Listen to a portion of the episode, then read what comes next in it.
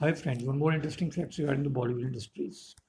Dev Anand Guru Dutt की दोस्ती बहुत मशहूर है पुराने टाइम में देवानंद और गुरुदत्त ने आपस में एक प्रॉमिस किया वो प्रॉमिस ये था कि अगर गुरुदत्त फ़िल्म मेकर बनते हैं तो वो देवानंद को लेंगे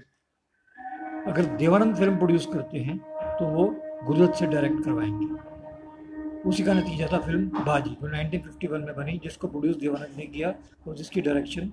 गुरुदत्त ने की थैंक यू